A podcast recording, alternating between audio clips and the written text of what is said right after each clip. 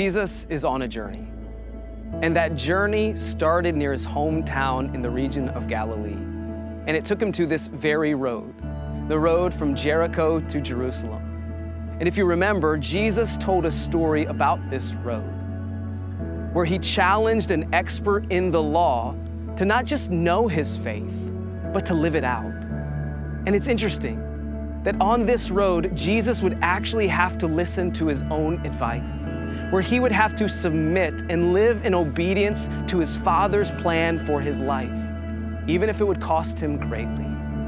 And so, as Jesus crests the hill on the last leg of his journey into Jerusalem, what we will see as we zoom in to his last days on earth is our Savior's unfiltered obedience.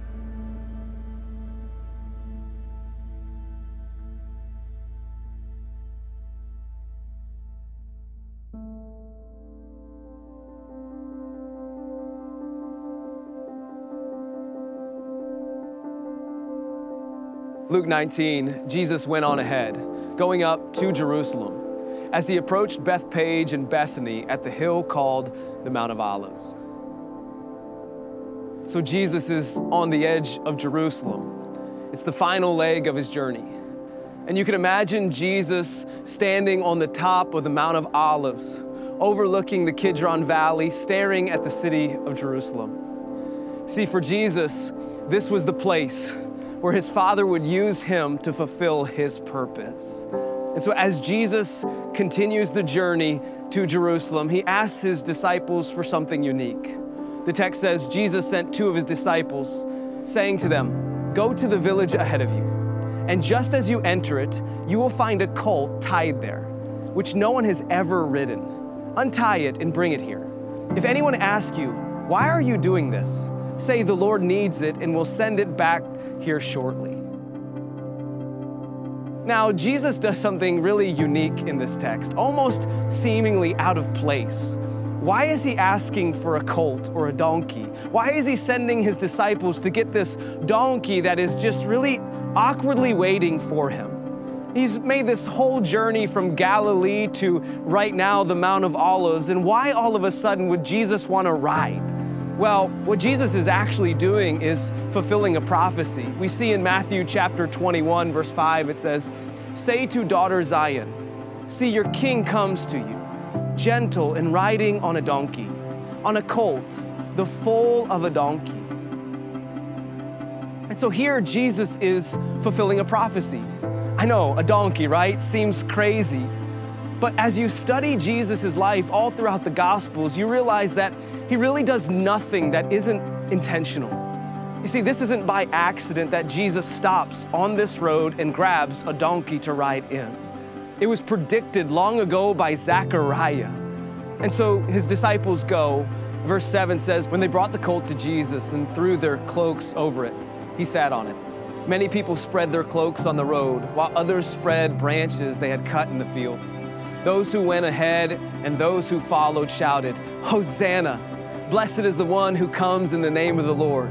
Blessed is the coming kingdom of our father David. Hosanna in the highest heaven. And so Jesus gets on this donkey, and you can almost imagine the scene. There are large crowds all around from all over the region because it's Passover. And as Jesus journeys down this road to Jerusalem, these crowds gather together and they begin to cheer and express their love to Jesus. They say, Hosanna, which means Lord, save.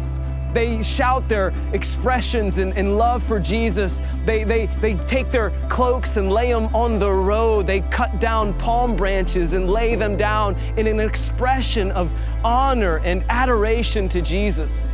In fact, that's why we call today Palm Sunday, because these crowds were in such high anticipation for who Jesus was. They say, Hosanna in the highest heaven. But yet, not everybody in the crowd was happy. Some were furious. Luke 19, verse 39, it says, Some of the Pharisees in the crowd said to Jesus, Teacher, rebuke your disciples. I tell you, he replied, if they keep quiet, the stones will cry out. And so, right here in the midst of this journey, there's this tense moment. The Pharisees are angry. They hear and see this heresy and they tell Jesus to rebuke the disciples. They were mad because Jesus was accepting the people's praise, that he was the Son of God. And so they angrily say, Jesus, tell him to stop. But then Jesus responds. He says, If they don't say it, the rocks will cry out. And I love Jesus' response because it's a powerful reminder for me and for you that Jesus isn't reliant on our worship. He doesn't need it, but yet He allows us to be a part of it. Jesus doesn't need us to worship Him because all of creation does it for Him. All of creations, the heavens and the earth, cry out to God in worship and adoration. And when the religious leaders, the Pharisees, heard Jesus' response, they wouldn't have liked it. It would have created a boiling point for them because as they hear what he says, they would decide, they would have came to the conclusion that it's time to get rid of this Jesus. And you might ask the question, why would Jesus respond this way? I mean, why would Jesus take a tense moment and even make it more tense? Is Jesus trying to get himself killed? Yeah, actually, he is. Jesus knew that this road led to his demise. This path would ultimately lead to his death. John 12, many people, because they had heard that he had performed this sign, went out to meet him. So the Pharisees said to one another, See, this is getting us nowhere. Look how the whole world has gone after him.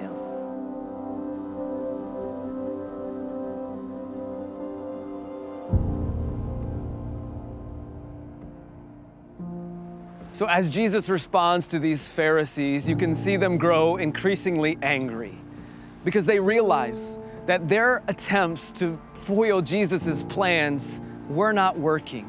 They were getting absolutely nowhere. And so they reach this boiling point. Their hearts are hardened and they realize that the only way to get rid of Jesus was to take him out. And so, as Jesus finishes the journey to Jerusalem, it's amazing how fast this crowd changes their tune. It's amazing to see that the crowds that line the streets with their palm branches and line the streets with their cloaks to adore Jesus, to cheer for Jesus, to rejoice that he had arrived.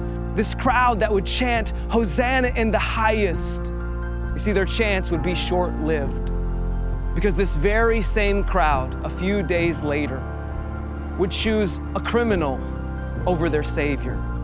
This same crowd that lined the streets of this same city would change their tune. They would shout a different phrase. It wouldn't be Hosanna, it would be crucify him. Crucify him. And yet, this didn't surprise our Savior at all. Jesus wasn't jarred by their response. In fact, he was fully ready for it because this was his purpose for being here. This was the plan all along. This is what his father had in store for him. So that leads me to a question Why would Jesus do this? Why would he take step after step on this path? You see, as we focus in on our Savior, right here in the city of Jerusalem, the place that would end his life, what we see is his unfiltered obedience. You see, Jesus would submit and surrender to his Father's plan no matter how easy or hard the road would be, no matter how painful or what he would have to endure during the journey. And yet, I wonder about you and I wonder about me. Is our life committed to fully being surrendered and living in obedience to God no matter what the path brings, no matter what our journey entails? You see, I wonder today if we're too busy choosing the easy road the road that might lead to our happiness, the road that is just a little bit less bumpy, rather than being fully committed in living in obedience to whatever our Father leads us to. But yet, that leads me to a second question, and maybe an even more important question. What drove Jesus to this road? What was in his heart and in his mind as he took each step to this city? You see, the answer to that question is us. It's you and it was me. Because it was our sin that drove Jesus here. Because our sin caused a barrier between me and God. Our rebellion and our disobedience to God's commands in our life separated us from a holy God. And the only solution to that problem, to our issue, was Jesus. He is our perfect and spotless Lamb. He is our solution because God loved us enough to surrender His one and only Son on our behalf to conquer our sin. You see, Jesus interceded and intervened to pay a penalty that we couldn't pay, to cover a debt that was beyond our reach.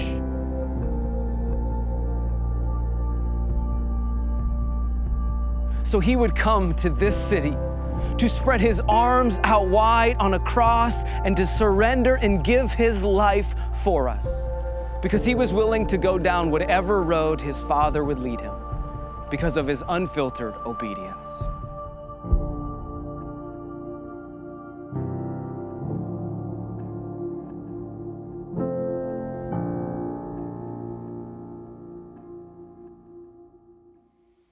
Can you imagine the position Jesus is in? I mean, he is staring his death straight in the face. Better yet, he's actually marching towards it. And you can almost feel the emotion he must be feeling the stress, the pressure on his shoulders. You know, I often wondered if, if I could know, if I could know how I would die and when I would die, would I really want to know that information? You know, maybe you've asked yourself the exact same question.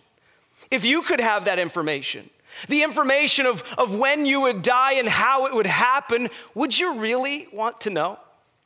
You see, Jesus is facing that reality in this story. He's walking towards his demise, towards his death, where he would hang on a cross. And man, what a scary reality. And as we look at this story, what's interesting is we actually see this staggering and stark contrast between Jesus and the crowd. You see, when we zoom into Jesus' life, what we notice about him is he never wavered on the road to obedience and sacrifice. Jesus never wavered. He never stopped and, and thought, hey, does God have a different plan for me? Because he never wavered on the road to obedience and sacrifice. He never thought for one second, man, God, do you have a easier road for me? Do you have a, a different option than for me to suffer and to die? He knew from the very first breath that he took on Christmas as a baby boy. He knew his purpose and his mission of why he came. He knew that he came to seek and to save that which was lost. He knew that he came to rescue us from our sin and he knew it would cost him greatly. And never once did he waver. He took step after step to his demise and to his death because of why he came. I mean, even look at his own words in, in John chapter 12. It says this Jesus says these words He says, Now my soul is troubled. And what shall I say? So here you're uh, given a glimpse of Jesus' humanity where we can all relate to him. He says, I'm troubled because I know what's coming. I know what my future holds. He says, I'm, I'm troubled to the deepest and darkest places of my life. My soul is troubled. He says, What should I say? He continues, He says, Father, save me from this hour. I mean, this seems normal to us, right? When, when we're in trouble, what do we do? Uh, we cry out to people who can help us. We cry out to our parents, the, the people who are strong. And of all the people that could save Jesus, it was his dad. He could have easily snapped his fingers and pulled him out of these circumstances. Jesus says, what we can all relate to Father, should I cry out and ask you to save me? But look what he says. He says, No, because it was this very reason I came. And what we see in Jesus in this moment in history and in his life as he walks towards his death, that he had this unhindered and unfiltered obedience for his Father's plan. He never wavered, never thought about it. He just lived in obedience to what his dad had in store for him. But in stark contrast to that is the crowd. As we look at Jesus, the polar opposite of him is the crowd we see in this story. And what we notice about the crowd is they chose the path of least resistance. They chose the, the smooth path, the decorated path, the, the path with no really bumps or bruises along the road. Wherever the crowd went, they followed. I mean, this was the crowd that when Jesus showed up to Jerusalem, what did they do? They celebrated him. They worshiped him. They, they laid down their cloaks and their palm branches and they, they gave their words of adoration to Jesus. They said, Hosanna, Jesus is here, he saves. They worshiped him, they adored him. But it didn't take long for this crowd to find an easier path. It didn't take long for this crowd to change their tune because a few days later, those chants of Hosanna and adoration would completely change. They would change to crucify him, murder him, kill this blasphemer. And you know, as I read this story, man, it's so easy for me to judge the crowd, to wonder how could people do this to Jesus? But yet, what scares me is so many times I find myself in this very crowd. Where in my life I am choosing a path that is convenient and comfortable rather than the path that God has for me. In my life, I, I, can relate so much to the crowd because instead of going against the grain and what God has led me to, I find it so easy to fit in and follow where everybody else is going. And what it really comes down to is, this word called obedience. What we see in Jesus is unfiltered obedience. He submitted to his father's plan. And I wonder about me and I wonder about you today. What is filtering your obedience to God? I mean, think about that for a second. Don't just walk by that question, but really zoom into your life and ask yourself the question what excuses are you coming up with? Not to walk down the path or to go on the journey or walk on the road that God has for you. You know, maybe it's honestly as simple as cost. Because you know Jesus' words.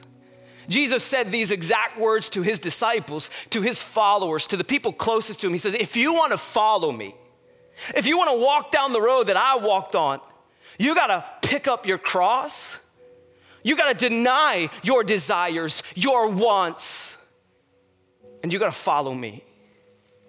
And the truth is, is many of us, we don't want to follow Jesus because it's actually going to cost us. It will cost you and it should cost you. And so many of us, knowing the cost, we just pick a different road. Maybe for some of you today, your excuse is just reputation. You desire to follow Jesus, but you have this question like, if I go all in, if I truly surrender to Jesus, what will my reputation look like? What will my coworkers and, and what will my family and what will my friends say about me? And that thought of your reputation changing just causes you to walk down a different road. Maybe for you, it's just fear or uncertainty right? Like you, you want to follow Jesus, you feel Him actually drawing you to Himself, but yet the fear of what it would be like to follow Jesus, the unknown of what that path would look like, the fear and, and of the unknown and the uncertainty just causes you to pause and question is this really the road you want to take? You know, maybe a better way to ask this question is how are you being like the crowd in this story? Where you're just kind of flip flopping for whatever's easiest, whatever road's less bumpy and hard. Can I ask you this? Where is the path of least resistance calling your name? Where is it calling out and saying, This is easier, go down this path? Following Jesus is difficult and it's hard.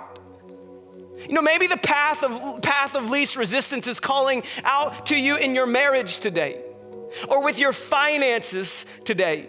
Or maybe it's at work or in the current predicament that we're in, where you realize it's just easier at work because we're all working from home. It's just easier to kind of do whatever you want. Your boss will never know. It's just easier with your finances and the stress and the worry just to buy whatever makes you feel good, even if you can't pay for it. It's just easier in your marriage to take care of your needs and neglect your spouse's or your kids' needs. It's just easier in our current predicament to feed our fear and cons- let worry consume us. But the road that is diligent and hard, that's maybe might be a little bit bumpy calls us to go down a different road. Where in your marriage, you actually put your needs on the back burner and you love your spouse and your kids the way Christ loved you. Maybe with your finances, the hard road is actually creating a budget and saying no to things that you want and desire but can't afford. Maybe with your fear right now, it's transferring it into faith, even though that's really difficult. Maybe at work, it's pressing in and working really hard. See, where is the path of least resistance calling out to you right now? And as Christ followers, as people who claim the name of Jesus Christ, as people who have been forgiven by Him and are following Him, who are His disciples, we have a choice to make.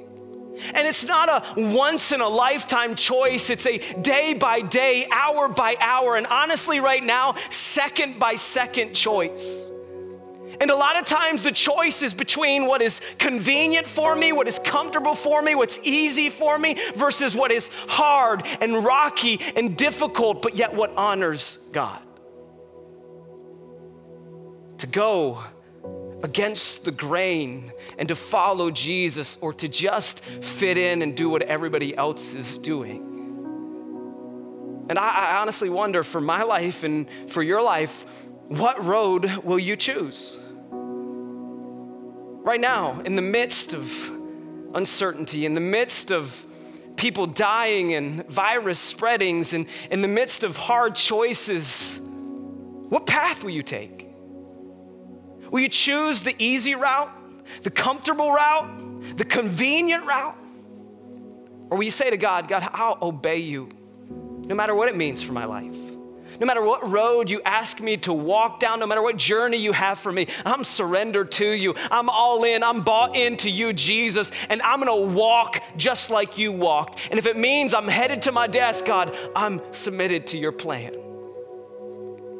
What road will you choose as a Christ follower? But yet, in this story, there, there, there's something bigger going on.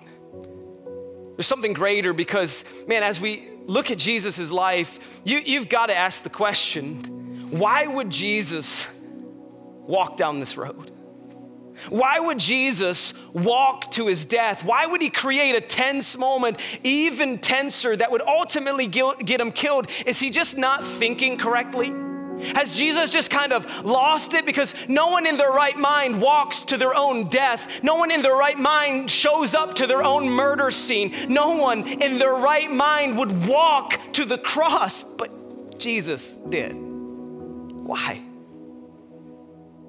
And the answer to that question is Jesus walked the road to his death for you and for me because of his ridiculous and unrelenting and actually what feels like reckless love for you and I.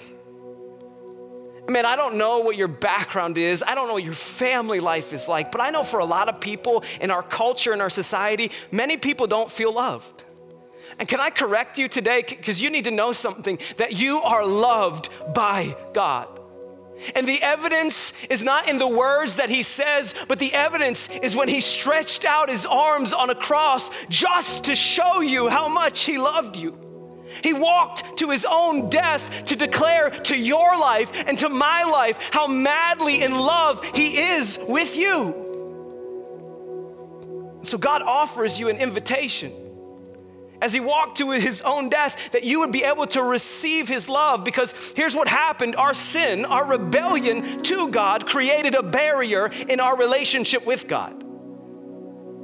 And uh, so, what we naturally do is we try to fix that problem. We, we try to climb back to God. We try to fix the problem. Here's the, here's, here's the issue we, we try as hard as we can, and we always and consistently fall short.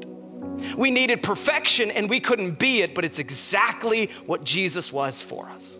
And He came and He walked to His death so that we could know Him, so we could have a relationship with Him, so that we could understand and grasp and experience His love. And today we're gonna celebrate that. We're gonna celebrate it through something we call in the church world communion. But before we kind of take part in communion, I want to give you a chance if you're here today and you don't know the love of Jesus.